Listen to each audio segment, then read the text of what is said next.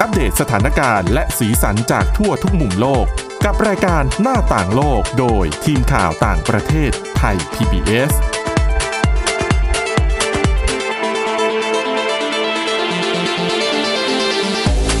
สวัสดีค่ะ ต้อนรับคุณผู้ฟังเข้าสู่รายการหน้าต่างโลกนะคะ มาอัปเดตสถานการณ์และสีสันจากทั่วทุกมุมโลกกับทีมข่าวต่างประเทศไทย PBS ค่ะ ฟังกันได้ทุกวันจันทร์ถึงศุกร์นะคะ ช่วงเที่ยงถึงเที่ยงครึ่งค่ะ วันนี้อยู่กับคุณทิพย์ตะวันธีรนัยพงษ์และดิฉันวินิษฐาจิตกรีค่ะ สวัสดีค่ะ ค่ะวันนี้แหมเรื่องแรกเมื่อวานเราพากันไปแล้วอ่าทั้งต่างประเทศทั้งนอกโลกเนาะกินก็มาแล้วนะอ่าคะวันนี้กลับมาเรื่องที่แบบใกล้ตัวกันบ้าง มันไม่ได้เกิดขึ้นแค่ในต่างประเทศหรอกค่ะ เคยโดนไหมแบบว่าผู้หลักผู้ใหญ่อืมเวลาเขาดุหรือเขาบ่นเราค่ะอาจจะไม่ถึงกับตำหนิเนาะแต่บ่นบ่นๆก็ เด็กสมัยเนี้ยอืมโบ่อยเลยอะอย่างนั้นอย่างนี้อย่างโน้น หรือว่าคนเราสมัยเองเก่าเนี่ยไม่ใช่ใช่เดี๋ยวไม่กำลังจะบอกเป็นว่าเราเองนี่แหเราละก็ที่จะบอกว่าทำเด็กสมัยนี้เนาะอะไรอย่างเงี้ยเราก็พูดถึงน้องๆหรือว่าค่ะอ่าน้องฝึกงานเราก็ยังคิดแบบเด็กสมัยเนี้ยทำไมอย่างนี้ อ่ามก็เหมือนกับรุ่นพ่อรุ่นแม่เราที่มองเราคือเราก็โดนกันมาทำไเด็กสมัยนี้อ่าใช่คือ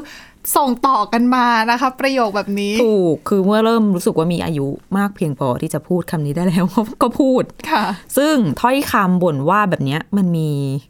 บทวิจัยจากต่างประเทศมา เขาบอกว่า ไอ้คำพูดติดปากคำเนี้ยมันเกิดจากอคติแฝงอืมบวกกับความทรงจำที่ผิดเพี้ยนของผู้ใหญ่ฟังแล้วตกใจนิดนึงนะอืมคือต้องดิฉันความทรงจำผิดเพี้ยนหรือเปล่า ไม่จริง ๆ แล้วอาจจะเป็นแบบ ความไม่เข้าใจกัน หรือใช่ว่าอาจจะเป็นทัศนคติหรือว่าด้วยบริบทต่างๆ ที่เจอแตกต่างกันหรือเปล่าใช่ซึ่งหลายคนเนี่ยเขาบอกว่า คือที่บทวิจัยพูดแบบเนี้ยเป็นเพราะว่าหลายครั้งที่คำว่าเด็กสมัยเนี้ยมันมักจะตามมาด้วยข้อความที่เชิงลบตำใช่ตำหนิคนรุ่นใหม่ แล้วตำหนิในเรื่องของว่ามีอุปนิสัยใจคอ หรือความสามารถไม่ดี ไม่ทัดเทียมคนรุ่นก่อน มันเป็นการตำหนิในเชิงนั้น แล้วก็ แน่นอนว่ามันเป็นเรื่องที่ผู้ใหญ่ทุกยุคทุกสมัยก็คิดแบบเนี้ยกันมาเหมือนเหมือนๆกัน นักจิตวิทยาเขาก็เลยสงสัยว่าไอ้ต้นตอทำของปัญหาของประเด็นที่ว่าทำไมผู้ใหญ่อะต้องเหมือนกับดูถูกคนรุ่นหลังด้วยอะเขาแล้วอาจจะไม่ได้ดูถูกแต่ว่าอาจจะมองว่าจากคำพูดเนี่ยค่านิยมแบบนี้มันมันไม่ดีเลยนะก็อะไรอย่างนี้คือหรือเปล่า มุมหนึงอันเนี้ยมันคือการมองโลกว่าค่ะโลกเนี่ยมันเสื่อมถอยลงเรื่อยมๆของคนที่อายุมากกว่า ถูกไหมซึ่งทีมนักจิตวิทยาของมหาวิทยาลัยแคลิฟอร์เนีย วิทยาเขตซานตาบาบาราของที่สหรัฐอเมริกาเนี่ย ก็เลยลงมือตรวจสอบเลยนะทำการทดลองขึ้นมา 5 ครั้ง จัดทำมาเพื่อหาคำตอบเรื่องนี้โดยเฉพาะ แล้วก็เขาก็ตีพิมพ์ผลการวิจัยลงในวารสาร Science Advances บอกว่าปรากฏการณ์เด็กสมัยนี้ซึ่งภาษาอังกฤษเขาใช้คำว่า the kids these days อะ แปลตรงเลยนะเออเด็กสมัยนี้ตรงกัเป๊ะเลยนะเออแท้จริงแล้วเป็นนกลไกที่ฝังลึกอยู่ในจิตใต้สำนึกของผู้ใหญ่ส่วนมาก ซึ่งมันจะสร้างความคิดลวงที่เป็นเท็จเกี่ยวกับคนอื่น แล้วก็ผลิตความทรงจำที่บิดเบี้ยวขึ้นมาทำให้เปรียบเทียบปัจจุบันกับอดีตอะผิดพลาด โดยเฉพาะอย่างยิ่งจะทำให้เกิดอคติกับคนรุ่นหลัง ดิฉันว่ามันมีเรื่องของการเหมารวมด้วยนะ ถูก แล้วก็คือทั้งทั้งๆที่เด็กหรือคนหนุ่มสาวสมัยใหม่ บางทีไม่ได้มีข้อบกพร่องอะไร แต่ว่าความคิดความทรงจำที่บิดเบี้ยวที่เกิดขึ้น นำมาซึ่งคำตำหนิแบบนี้ เขาทดลองสองครั้งกับผู้ใหญ่ชาวอเมริกัน 1,824 คน เขาอย่างครั้งแรกเนี่ยทำขึ้นเพื่อดูว่า ผู้ใหญ่ที่เข้มงวดเนี่ย มีแนวโน้มจะมองว่าเด็กรุ่นใหม่ไม่ค่อยให้ความเคารพต่อผู้อาวุโสหรือเปล่า อันนี้เรื่องหนึ่ง ครั้งที่สองเขาทดลองว่า ผู้ใหญ่ที่เก่งเฉลียวฉลาดเนี่ย มีแนวโน้มจะมองว่าเด็กมีปัญญาชาวปัญญา ฉลาดน้อยกว่าหรือเปล่า ส่วนครั้งที่สามก็ไปจับกลุ่มว่าผู้ใหญ่อีกกลุ่มหนึ่งมาพันห้าร้อยคนสำรวจว่า คนที่เขาคิดว่าตัวเองอ่านหนังสือเยอะเป็นผู้ใหญ่แล้วอ่านหนังสือเยอะแล้วแบบอ่านเก่งอย่างเงี้ย จะมองว่าคนรุ่นใหม่เนี่ยไม่ชอบอ่านหนังสือและมีทักษะการอ่านที่แย่หรือเปล่า อืมอะสามครั้งนี้นะคะ เบื้องต้น ดิฉันพอเดาครั้งที่สามได้เลยว่าจะอะตอบจะออกมาเป็นยังไงสามเรื่องนี้ ยิ่งพบว่ายิ่งอาสาสมัครเขาให้คะแนนความสามารถของตัวเองอะประเมินค่ะตัวเองอะยิ่งได้คะแนนเยอะเท่าไหร่ ก็ยิ่งตัดสินคนรุ่นใหม่ในเรื่องเดียวกันอะต่ำลงเท่านั้นอืมโอ้อย่างเช่น ใครอย่างที่คุณทิพย์ตะวันสงสัยค่ะสมมุติว่าคนนี้อ่านหนังสือเยอะอ่านโหทุกเรื่องเชคสเปียร์นู่นนี่นั่นมาอืมเขาจะต้องมองว่าคนสมัยนี้ไม่อ่านหนังสือแน่เลยถูก อย่างนั้นเลย แล้วก็ยังมีอีกครั้งที่สี่กับครั้งที่ห้านะคะ เปลี่ยนอาสาสมัครเป็นชุดใหม่ละ การทดลองครั้งที่สี่เขาใช้กับครั้งเหมือนครั้งที่สามนี่แหละเรื่องการอ่าน แต่ว่าเขาเพิ่มคำถาม เรื่องว่าชอบชื่นชอบการอ่านมากแค่ไหนในปัจจุบันรู้สึกว่า แล้วตอนเด็กๆล่ะ ชื่นชอบการอ่านมากน้อยแค่ไหน ย้อนไปเพื่อนๆตอนเด็กๆอ่านหนังสือกันไหมอะไรประมาณนี้ พบว่าคนที่บอกว่าตัวเองยังรักการอ่านอยู่ในปัจจุบันเนี่ยก็มักจะบอกว่า เพื่อนๆในตอนเด็กก็ชอบอ่านหนังสือด้วยเหมือนกัน อืม อืม แต่มันขัดกับเวลาที่เขามองคนอื่น ในยุคค่ะปัจจุบัน คือเขาจะมองคนที่เป็นเด็กกว่า ว่าว่าไม่ค่อยอ่านเขาไม่อ่านหงสือ่า ถูกต้อง แล้วก็การทดลองครั้งสุดท้ายนะคะ ทีมวิจัยมีการแกล้งบอกค่ะบอกผลการวัดระดับความสามารถด้านการอ่าน ให้คนที่เป็นตัวทดลองอะบอกผิด ก็บอกสมมติดิฉันไปทดลองใช่ไหมเขาจะบอกว่าดิฉันอ่านดีกว่าความเป็นจริง หรือว่าอ่านน้อยได้คะแนนต่ำกว่าความเป็นจริงค่ะแล้วก็ ให้ดิฉันเนี่ยลองประเมินทักษะการอ่านของคนอื่น โดยเฉพาะคนรุ่นใหม่เด็กกว่าอย่างนี้ คราวนี้เขาพบว่าคนที่ได้รับแจ้งว่าตัวเองอะมีคะแนนต่ำกว่าที่เขาคิดไว้อะมีท่าทีเปลี่ยนไป รู้สึกผิดอะไรอเอย่างอนี้แล้วก็หอมีเปล่การตัดสินระดับความสามารถของคนที่เด็กกว่าอย่างสมเหตุสมผลมากยิ่งขึ้นอืมอืมกลายเป็นอย่างนั้นไป มันก็เหมือนแบบถ่อมตัวลงมาเหรอค่ะจะเรียกว่าอะไร ซึ่งผู้นำทีมวิจัยเขาก็สรุปว่า สิ่งที่มันเกิดขึ้นแบบนี้มันเป็นข้อบกพร่องมันด้านเป็นควาเรื่มอทรงของจำอคติด้วยนะ มันบวกกันอืมแล้วทำให้ความทรงจำบิดเบี้ยวที่เขาบอกไงก็คือคนเราอะมักจะหยิบยกสภาพการณ์ที่เจออยู่ตอนเนี้ย ไปเหมือนกับสวมทับไปอยู่ไปแทนเหตุการณ์ในอดีต ก็เลยรู้สึกว่าแต่ก่อนมันดี แล้วสมัยค่ะใหม่ มันแย่เหมือนกับโลกเสื่อมถอยลงตลอดเวลา ซึ่งอืมถ้าเกิด อยู่ตกอยู่ในสถานการณ์ที่บีบบังคับให้ต้องทบทวนระดับความสามารถหรือสิ่งที่ตัวเองเจอมาเนี่ย มันก็จะคิดไปในคือดีกว่าความเป็นจริงไปนิดหนึ่งอย่างเงี้ยบิดเบี้ยวนะคะ ซึ่งจริง ๆ แล้วอะมันไม่มีหลักฐานหรือว่าข้อเท็จจริง แบบที่ไม่มีอคติอะไม่มีหลักฐานตรงนี้ มากพอเลยที่จะบอกว่าเด็กเดี๋ยวนี้มันไม่เก่งเท่าคนแต่ก่อน อืม ดิฉันว่าโลกมันเปลี่ยนไปไง มันก็ด้วยตัววัดที่มันแตกต่าง เราก็ไม่สามารถเอาทั้งสองรุ่นมาเทียบเคียงกันได้ใช่คือ คือบางคนอาจจะเก่งบางอย่างแล้วมันก็แตกต่างกันไปตามแบบแต่ละคนอีกต่างหากเนาะซึ่งทีมวิจัยเขาก็ทิ้งท้ายเอาไว้ว่ากรณีที่คนเราเนี่ยต้องตัดสินคนอื่นนะเราจะมีแค่ความทรงจำที่ผิดเพี้ยน และอคติทางความคิดที่แฝงมากับมันด้วย ฟังแล้วโอ้โหอืมแรดังงนั้นเหมือนกันนะก่อนเราจะคิดจะพูดอะไรก็ก็ต้องต้องนึก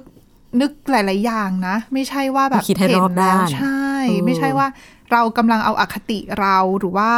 ปัจจัยหรือว่าเงื่อนไขอะไรในยุคเรามาตัดสินเด็กยุคใหม่หรือเปล่า เราก็เป็นบ่อยนะเวลาทำงานเราใช่ก็คิดใช่นะใช่บางปทีฏิเราเสธก็ไม่เป็นได้ยากนะการที่จะตัดสินหรือว่าการที่จะทำอะไรโดยที่ปราศจากอคติอะจริง มัเป็นธรรมดาของมนุษเป็นย์สิ่งที่แบบบ่มเพาะเรามานะคะใช่แต่ยังไงค่ะก็ต้องพยายามนะคะระลึกถึงอยู่ตลอดว่าตัวเองกำลังกำลังคิดหรือว่ากำลังทำอะไรที่มันเป็นกลางจริงหรือเปล่าค่ะ ด้วยนะคะเรื่องต่อมาก็อาจจะ ไปคือดิฉันไม่แน่ใจว่า เอ๊ะจะคุณผู้ฟังจะเริ่มเบื่อกับเรื่องอิทธิพลจีนแล้วหรือเปล่าเมื่อวานอันก็นี้เยอะทีเดียว เมื่อวานนี้ก็เป็นพูดเรื่องจีนก็เยอะนะคะ คราวนี้วันนี้มาเรื่องจีนอีกนะคะ เมื่อเร็วๆนี้มีการเปิดเผยตัวเลขค่ะว่า จีนตอนนี้คือหลาย ๆ คนถ้าพูดถึงเรื่องความสัมพันธ์ทางการทูตเนี่ยอืมแน่นอนว่าอะไรแหละคนก็จะนึกถึงแบบสหรัฐอเมริกาเนาะ เป็นแบบเหมือนพี่ใหญ่มีความสัมพันธ์กับหลายประเทศทั่วโลก อืมเข้าไปแตกแขนงเครือข่ายใช่ทั่วพื้นทุกพื้นที่นะคะอืม แต่ว่าตัวเลขที่เปิดเผยออกมาโดยเออเป็นหน่วยงานที่เขาจัดทำเรื่องดัชนีการทูตโลกอะนะคะเขาเปิดเผยออกมาเขาว่าจริง ๆ แล้วในปีนี้ จีนได้ก้าวขึ้นมา แซงหน้าสหรัฐอเมริกาแล้วในในฐานะที่เป็นประเทศที่เปิดสถานเอกอัครราชทูตสถานกงศูนย์ทั่วโลกมากที่สุดในโลก โอ้โห คือตอนนี้จีนเนี่ยมีสถานเอกอัครราชทูตแล้วก็สถานกงสุลทั่วโลกนะคะ อยู่ทั้งหมด 276 แห่ง มากกว่าสหรัฐอเมริกา 3 แห่งอ๋อแซงมานิดนึงแซงมานิดนึง แต่ก็คือถือว่าเป็นการ คือมันก็สะท้อนให้เห็นถึงเรื่องของอิทธิพลของจีนเหมือนตั้งกันใจนะหรือเปล่าเนี่ย ที่จะเอาชนะ จริง ๆ ดิฉันว่าส่วนหนึ่ง คือไม่ใช่ดิฉันอย่างเดียวตัวเอ่อทางรายงานที่เขาเปิดเผยมาเนี่ยเขาบอกว่าส่วนหนึ่งที่ที่มีสถานทูตเพิ่มมากขึ้นเนี่ย เป็นเพราะว่าจีนเข้าไปสารสัมพันธ์ แล้วก็สถาปนาความสัมพันธ์ทางการทูตกับประเทศ ที่เป็นอดีตมีความสัมพันธ์กับไต้หวันมาก่อนอ๋อ คือใช่ไปแย่งด้ยิเพื่อนข่าวไต้หวันมานั่นแหละ ใช่ใช่ใช่มีการได้ยินข่าวเหมือนกับตัดใช่ค่ะไต้หวันตัดความสัมพันธ์ทางการทูตกับใช่ประเทไม่ศว่าจะนี้เป็นในแอฟริกาหรือว่าในละตินอเมริกา คือค่ะจีนเนี่ยไปคือเดิมเนี่ยประเทศเหล่านั้นหลาย ๆ ประเทศเนี่ยให้เออมีการสถาปนาความสัมพันธ์ทางการทูตกับไต้หวัน อืม เออดังนั้นเนี่ยก็เลยเหมือนกับไม่รับรองจีนถูกก็ไหมคือคะก็คือเป็นเลือกเป็นเพื่อนกับไต้หวันก็จะไม่ได้เป็นเพื่อนกับจีนใช่ถูกคือต้องเลือกเอาอย่างใดอย่างหนึ่งนะคะจะจะเป็นเพื่อนกับไต้หวันหรือเป็นเพื่อนกับจีนค่ะ ซึ่งในที่นี้มีหลายประเทศนะคะ ในปีนี้ที่ตัดสินใจตัดมิตรไต้หวันนะคะหันไปอืมซบอกจีนไม่ว่าจะด้วยเรื่องเหตุผลของการลงทุนการค้าไม่ที่แปลกจีนใจเข้าไปอืมอืม นั่นก็เลยสะท้อนถึงอิทธิพลจีนที่เพิ่มมากขึ้น แล้วก็เขาบอกว่าสะท้อนให้เห็นถึงเรื่องของการวางแผนที่จะลุกคืบเข้าไปมีอิทธิพลทั่วโลกของค่ะจีนเองอะนะคะ แต่ว่าเดี๋ยวหมดเวลาช่วงนี้ เดี๋ยวเรามาต่อกับช่วงที่สองดีกว่ายังไม่จบในเรื่องของจีนอะนะคะค่ะหน้าต่างโลกโดยทีมข่าวต่างประเทศไทย PBS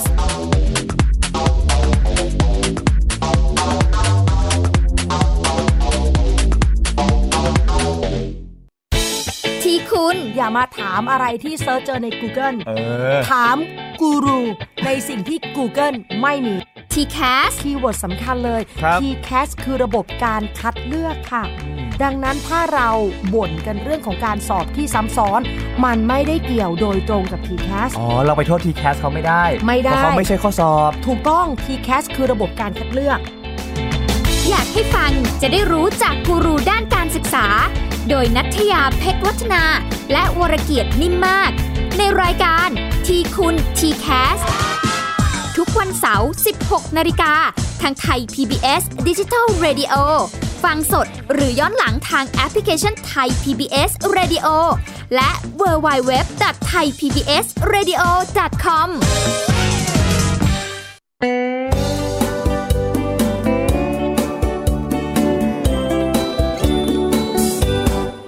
บอกเล่าข่าวสารที่เป็นประโย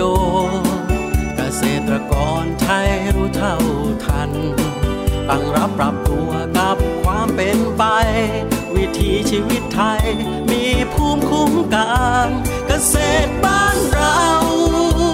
ติดตามข่าวสารการเกษตรและเรื่องราวของวิถีเกษตรไทยรอบทิศทั่วเมืองไทย ในรายการเกษตรบ้านเราทุกวันอาทิตย์ เวลา 12 นาฬิกา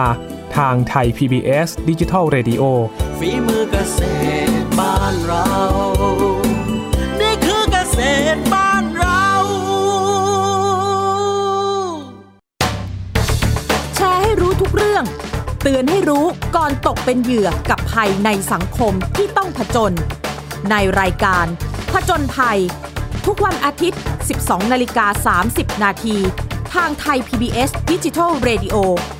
ฟังสดหรือย้อนหลังที่แอปพลิเคชันไทย PBS Radio และ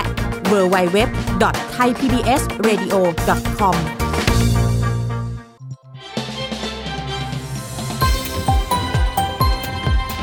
คุณกำลังรับฟังไทย PBS ดิจิทัล Radio วิทยุข่าวสารสาระ เพื่อสาธารณะและสังคม หน้าต่างโลกโดยทีมข่าวต่างประเทศไทย PBS ตอนรับคุณผู้ฟังกลับเข้าสู่ช่วงที่ 2 ของรายการหน้าต่างโลกนะคะ ยังมาคุยกันต่อ ถึงเรื่องเรื่องจีนนะคะอ่าที่บอกว่ามีสถานทูตสถานกงสุลทั่วโลกมากกว่าสหรัฐอเมริกาเขาบอกว่าจำนวนที่เพิ่มมากขึ้นแบบเนี้ยถึงมีเยอะแต่ว่าเขาก็ไม่ได้รับประกันนะว่าสถานทูตที่มีเนี่ยจะมีประสิทธิภาพมากน้อยแค่ไหนในการทำงานทำไมอะคือเขาไม่ได้ไปคือเขาไม่ได้มีตัวชี้วัดที่จะระบุได้ว่า คือปกติเวลาไปตั้งสถานทูตหรือว่าสถานกงสุลใน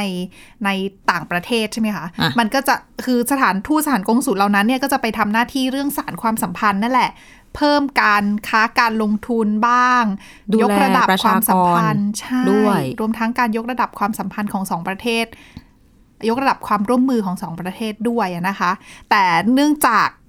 รายละเอียดมันเยอะไง ดังนั้นเนี่ยก็เลยไม่ค่อยมีการทำเป็นตัวชี้วัดออกมาว่าการทำงานของแต่ละสถานทูตเนี่ยมีประสิทธิภาพในการส่งเสริมความสัมพันธ์มากน้อยแค่ไหน ไปเปิดไว้เฉยๆ แต่ว่าไม่ได้มีการทำงานอืมอะไรมากน้อยเท่าไหร่ ก็อาจจะเป็นได้ อย่างสมมุติสถานเอกอัครราชทูตไทยไปเปิดที่ต่างประเทศก็จะมีแบบแบ่งเป็นฝ่ายอ๋อพาณิชย์ใช่ไหมแล้วแต่ฝ่ายนะคะต่างๆคือบางนนทีถ้าเป็นสถานทูตใหญ่ แต่ถ้าสถานทูตเล็ก ๆ บางทีอาจจะมีแค่สองคน มีเจ้าหน้าที่นักการทูตแค่สองคนก็ก็ขึ้เป็นนอยู่กับได้ประเทศ ใช่ขึ้นอยู่กับว่ามีภารกิจอะไรมากน้อยแค่ไหนความสัมพันธ์ของสองประเทศ ลึกซึ้งมากน้อยแค่ไหน แล้วนโยบายของรัฐบาลนั้นๆเนี่ยในการที่ไปเปิดสถานทูตเนี่ยมีนโยบายที่อยากจะพัฒนายกระดับและสารสัมพันธ์กันมากน้อยแค่ไหนอะนะคะ ซึ่งซึ่งแต่ว่าเขาบอกว่าการที่มีจำนวนเยอะขนาดเนี้ยก็ ถึงแม้ว่าจะไม่ได้วัดว่ามีประสิทธิภาพหรือเปล่า แต่ว่าแน่นอนว่าก็สะท้อนให้เห็นถึงเทรนด์แนวโน้มทางการเมืองว่า เอ๊ะ ประเทศนั้นๆ เนี่ยมีอิทธิพลมากน้อยแค่ไหนในโลกนี้นะคะ ซึ่งอย่างที่บอกว่าจีนเปิดเพิ่มมากขึ้นเนี่ยก็มีเขาบอกว่าสถานทูตใหม่ที่เกิดขึ้นสถานทูตจีนที่ไปเปิดในต่างประเทศเพิ่มขึ้นของปีนี้นะคะ ก็มีทั้งบูร์กินาฟาโซ โดมินิกัน เอลซาวาดอร์ แกมเบีย แล้วก็เซาโตเมนปรินซิเปนั่นเอง ซึ่งส่วนใหญ่เนี่ยอย่างที่บอกไปก็เป็นอดีตเพื่อนของไต้หวันนั่นเอง แล้วก็อยู่ในแอฟริกาซะเยอะ ใช่ค่ะ แต่ว่าทั้งนี้ทั้งนั้นเขาบอกว่าถึงแม้ว่าจีนจะไปเปิดสถานทูตต่างประเทศทั่วโลกเนี่ยเยอะกว่าสหรัฐอเมริกา แต่สหรัฐอเมริกาก็ยังเนื้อหอมอยู่นะคะ เขาบอกว่าสหรัฐอเมริกาถือเป็นประเทศที่มี มีต่างชาติมาตั้งสถานทูตสถานกงสุลมากที่สุดในโลก คือมีจำนวนมากเอ่อมีทั้งหมด 61 ประเทศนะคะ ที่ไปตั้งอยู่ ต้องมีแหละ มีทั้งหมดมีความจำเป็น342 แห่ง คือ 61 ประเทศเนี่ย ก็จะมีสถานเอกอัครราชทูต 61 แห่งถูกไหมคะค่ะบวกสถานกงสุลต่างๆ อีก รวมทั้งหมดเนี่ย342 แห่ง ในขณะที่มีต่างประเทศไปเปิดในจีนเนี่ย 256 แห่งอื้อหือก็ต่างกันเยอะอยู่ใช่กรณีของจีนที่ไปเปิดสถานทูตในต่างประเทศเพิ่มเนี่ยอาจจะคล้าย ๆ กับการคำเล่น ๆ ที่เราเรียกกันว่าสร้างแลนด์มาร์คเออเออว่าประเทศนี้อะผูกมิตรแล้วนะอ่าแทนใช่ไต้หวันแล้วนะ ใช่แต่ว่าแต่ว่าก็คือจีนก็อาจจะที่ดิฉันว่าส่วนหนึ่งที่จีนน้อยกว่าจะเป็นเพราะว่าเมืองเมืองของจีนอาจจะการ ความเจริญมันกระจุกตัวไงอืมถูกไหมในสหรัฐอเมริกาหลายเมืองเป็นเมืองใหญ่ มีคนต่างชาติไปอยู่เยอะค่ะ ดังนั้นเนี่ยก็มีความจำเป็นถูกที่จะต้องไปเปิดสถานทูตในหลายเมืองอย่างประเทศไทยก็ไปเปิดหลายสถานทูตนะสถแล้วมีหนึ่งสถานทูตแล้วก็หลายสถานกงสุลด้วยกัน เพราะก็ เช่นเดียวกับอีกหลายประเทศที่มีความใช่จำเป็นเนื่องจากว่าคือประชากรมีคนประเทศไหนๆก็ไป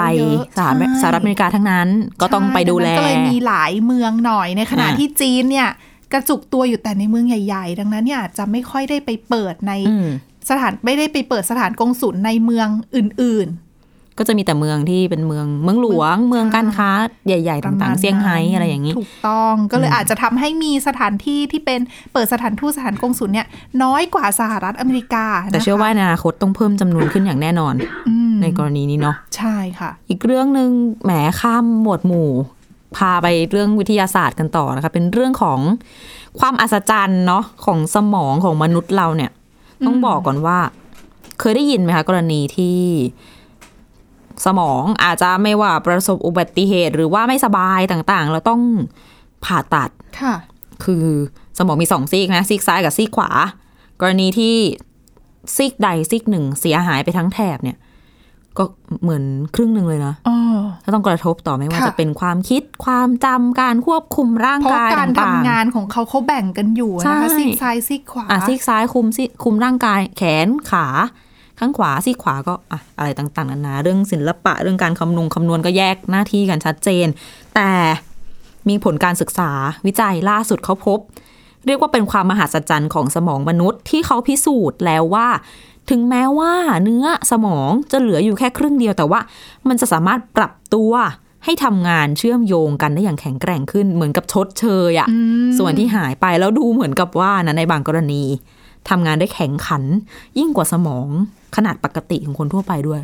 คือมีเก่งไหมเหมือนมีความพยายามมากกว่ามีนะคะเหมือนมีแรงผลักดันนะคะเออซึ่งทีมนักประสาทวิทยาศาสตร์ จากสถาบันเทคโนโลยีแห่งแคลิฟอร์เนียของสหรัฐหรือว่า Caltech เนี่ยตีพิมพ์งานวิจัยเรื่องนี้ค่ะ ลงในวารสารชื่อว่า Cell Reports ระบุว่าเขาสังเกตเห็นมีคนไข้อะที่ป่วยเป็นโรคลมชักแบบรุนแรง ทีนี้วิธีการรักษาให้หายจากลมชัก คือผ่า เอาเนื้อสมองออกไปซีกหนึ่งเพื่อที่จะ เออ เป็นคือรุนแรตั้งใจงผ่าใช่ตั้งใจผ่า เอาเนื้อสมองตรงที่เป็นปัญหาค่ะที่ทำให้เขาเป็นลมชักอะออกไป เสร็จคนไข้คนนี้ก็เหลือสมองแค่ครึ่งเดียวใช่ไหมค่ะเหลือซีกเดียว ปรากฏว่า รักษาเสร็จแล้วผ่าตัดสมองออกไปครึ่งหนึ่งคนไข้เนี่ยก็ต้องใช้เวลาในการฟื้นตัว ปรากฏว่าสมอง ฟื้นตัวได้เองทั้งในด้าน การคิด การพูด รับรู้แล้วก็เคลื่อนไหวร่างกายได้ดีเกินคาดคือใช้เวลาระยะหนึ่งนะ แต่ผลปลายทางที่เกิดขึ้นนะมันดีกว่าที่เขาคิดไว้เยอะเลย ซึ่งนักวิจัยเนี่ยเขาก็เลยสันนิษฐานว่าการปรับตัวของสมองส่วนที่เหลืออยู่ของคนไข้เนี่ยน่าจะเป็นสาเหตุที่ว่าทำไมถึงมีพัฒนาการที่ดีขนาดนี้ ทีนี้ก็เลยทำการทดลอง เอาคนที่เคยผ่านการผ่าตัดเนื้อสมองออกซีกหนึ่งตั้งแต่เด็กๆเนี่ยค่ะหกคน เอามาเข้าเครื่อง MRI สแกนดู แล้วก็มาเปรียบเทียบข้อมูลที่ได้กับคนที่มีสมองสมบูรณ์ตามปกติเนี่ยมีวิจัยกับคนอเมริกันเนี่ยมากกว่า 1,400 คน ปรากฏว่าระหว่างที่ร่างกายกำลังพักผ่อน สมองครึ่งซีกเนี่ยมีการทำงานตอบสนองเชื่อมโยงกันระหว่างเครือข่ายเซลล์ประสาท7กลุ่ม แล้วก็เขาใช้คำว่า เซลล์สมองมันตอบโต้กันอย่างแข็งขันและแข็งแกร่งค่ะ active นั่นเอง แล้วก็มีการแลกเปลี่ยนข้อมูลระหว่างเครือข่ายเซลล์ประสาทต่างๆ มากกว่าสมองของคนทั่วไปมีทั้งแบบอืมของเครือข่ายประสาทสัมผัส การควบคุมอารมณ์การความทรงจำสมาธิอะไรต่างๆ ซึ่งปกติเนี่ยไอ้เรื่องแบบเนี้ยมันต้องใช้สมองสองซีกในการค่ะประสานงานทำงานกัน ซึ่งผู้วิจัยเขาก็บอกว่าเออแบบนี้มันน่าอัศจรรย์เหมือนกันนะที่คนที่มีสมองอยู่แค่ครึ่งเดียวเนี่ยสามารถใช้ชีวิตได้เกือบเสมือนกับคนทั่วไป แล้วเซลล์ประสาทสมองที่เหลืออยู่มันปรับตัวอืม จากเดิมอาจจะทำหน้าที่เดียวใช่ไหมมันก็ปรับตัวให้ทำงานได้หลาย ๆ อย่างพร้อมกันเป็นเหมือนคกัวามมหัศจรรย์ใช่เหมือนกับชดเชยอีสมองอีกค่ะซีกหนึ่งที่หายไปทำให้แบบดำรงความคิดแล้วก็สติสัมปชัญญะอยู่ได้ แต่ว่าตอนเนี้ยคือเขายังหาคำตอบไม่ได้ว่าสมองอะที่มันบอกว่าปรับตัวให้ทำงานได้ดีขึ้นเนี่ยทำได้ยังไงทำได้ยังไงใช่ ซึ่งก็ยังศึกษาตรงนี้กันต่อเพื่ออีกหน่อยเนี่ย อาจจะเอาข้อมูลตรงเนี้ย ไปดูแลผู้ป่วยโรคสมอง หรือว่าคนที่สมองได้รับความเสียหายคือจะได้ฟื้นตัวได้เร็วกว่าค่ะที่เป็นอยู่โอ้น่าสนใจเหมือนกันก็นะเป็นความรู้ใหม่เนาะคือคือก็ตอนแรกเราก็คิดว่าแบบถ้าตัดออกไปมันจะต้องมีคปัญรึ่งหหานึ่งอะไรมันก็เยอะเลยนะอ๋ออืม ซึ่งก็เป็นกำลังใจให้กับคนที่ไม่ป่วย ไม่สบายด้วยว่า มันไม่ใช่จุดสิ้นสุดของทุกอย่างใช่คือทุกอย่างก็เขาเรียกว่าอะไรอะ ปรับตัวได้ นั่นเองนค่ะอะมีเรื่องสุดท้ายมาฝากกันสำหรับวันนี้ สั้น ๆนะคะ เป็นเรื่องของโบราณคดี โบราณสถานอารยธรรมของอินคาที่มาชูปิกชูที่ประเทศเปรูเนี่ย หลายคนอาจจะเคยเห็นภาพที่เป็นคืออยู่บนยอดเขาเนาะเป็นมรดกโลกด้วยค่ะมีคนไปเที่ยวปีละเป็นล้านล้านๆคนนะคะ แต่ เขาจะมีปริศนามานานและเรื่องความเป็นมาและสถานที่ตั้งว่า คือ ชาวอินคาสร้างมาชูปิกชูขึ้นทำไมทำไมต้องมาอยู่บนหุบเขาทำไมมันไปยากเดินทางไปยากขนาดนี้ค่ะล่าสุดคือมีคนเสนอทฤษฎีทางธรณีวิทยา ซึ่งทำให้เกิดข้อสันนิษฐานขึ้นมาว่า ชาวอินคาเนี่ยเลือกบริเวณหุบเขาศักดิ์สิทธิ์ตรงเนี้ยที่มีแม่น้ำอูรุบัมบาโอบล้อม เป็นสถานที่สำคัญ เพราะว่าคือตั้งใจนะตั้งใจสร้างบนรอยแยกของเปลือกโลก แปลกไหม หรอทำไมอะ แล้วเขารู้ได้ไง ตรงไหนเป็นเปลือกโลกเมื่อหลายเป็นมีรอยแตกพันๆปีมีรอยแตกที่พื้นอ๋อซึ่งก็คือมีรอยเลื่อนของแผ่นเปลือกโลกอยู่ตรงนี้ แล้วก็มีรอยแยกของพื้นหินตัดกันเป็นเครื่องหมาย รูปกากบาทค่ะเหมือนกับเมืองโบราณอื่นๆของอินคา ซึ่งอืมมันสะท้อนให้เห็นว่า ชาวอินคาเนี่ยตั้งใจสร้างเมืองตามแนวรอยเลื่อนของเปลือกโลก มีเทือกเขาสูงมีแหล่งหินเก่าตามธรรมชาติอยู่แล้ว เพื่อที่จะได้เอาหินพวกเนี้ยมาก่อสร้าง มีวัตถุดิบมีวัสดุอย่างเหลือเฟือ สะดวกไม่ต้องมาเจาะสกัดไม่ต้องมาขแบบนขนมาไกลนะคะใช่ แล้วก็การสร้างเมืองตามแนวหินธรรมชาติแบบเนี้ยทำให้สร้างกำแพงสร้างบันไดสร้างอาคารได้ง่าย ไม่ต้องมาก่ออิฐถือปูนใช่ไหมคะอืมตัดหินเรียงหินมาทำมุมอะไรกัน ให้ได้สนิทพอดี ก็จะสร้างได้เร็ว ไม่เปลืองแรง แล้วก็สร้างได้ตรงนั้นเลย ไม่ต้องขนย้าย ซึ่งการเลือกตำแหน่งของมาชูปิกชู ผู้เชี่ยวชาญบอกว่าไม่ใช่เรื่องบังเอิญ เพราะว่า เห็นได้อย่างชัดเจน คือสอดคล้องกับแนวเรื่องของเปลือกโลก แล้วก็นอกจากนี้อย่างที่เห็นบอกว่าเป็นรอยแยกใช่ไหมมีค่ะข้อดีด้วย กรณีฝนตกหนัก น้ำไม่ท่วม ถูก โอ้โห เป็นทางระบายน้ำนะคะ ป้องกันความเสียหายที่จะเกิดขึ้นกับสิ่งก่อสร้างได้อย่างดี ซึ่งมาชูปิกชูก็อยู่ในหุบเขาที่ความสูงเหนือระดับน้ำทะเลถึง 2,430 เมก็ตร ไม่น่าจะท่วมนะอย่างนี้ แต่ว่าอย่าลืมว่าเขาก็มีอากาศที่ก็มีฝนตกอะ่ะอ๋อเออใช่ไหมระบายน้ำไม่ทันแบบนี้ใช่ไหมคะ มีกรณีนั้นได้ซึ่งไม่ไม่ประสบปัญหานั้นเนื่องจากอย่างที่บอก มีทางระบายน้ำต่างๆ นะอืม เป็นความรู้ใหม่ เกี่ยวกับมก็รเป็นดกทฤโลษกฎีเอามาใหฝากกัม่นๆนะคะที่เอามาเสนอค่ะ และนี่คือเรื่องราวทั้งหมดของวันนี้นะคะ คุณผู้ฟังติดตามฟังรายการของเรากันได้ค่ะ www.thaipbsradio.com ทางเว็บไซต์นะคะหรือว่าฟังกันผ่านพอดแคสต์ก็ได้ ค้นหาคำว่าหน้าต่างโลกค่ะ มาอัปเดตสถานการณ์ต่างประเทศกับเรากันได้ทุกที่ทุกเวลานะคะ วันนี้เราสองคนและทีมงานทั้งหมดลาไปก่อน สวัสดีค่ะ สวัสดีค่ะ ติดตามรับฟังรายการย้อนหลังได้ที่เว็บไซต์และแอปพลิเคชันไทย PBS Radio ไทย PBS ดิจิทัล Radio วิทยุข่าวสารสาระ เพื่อสาธารณะและสังคม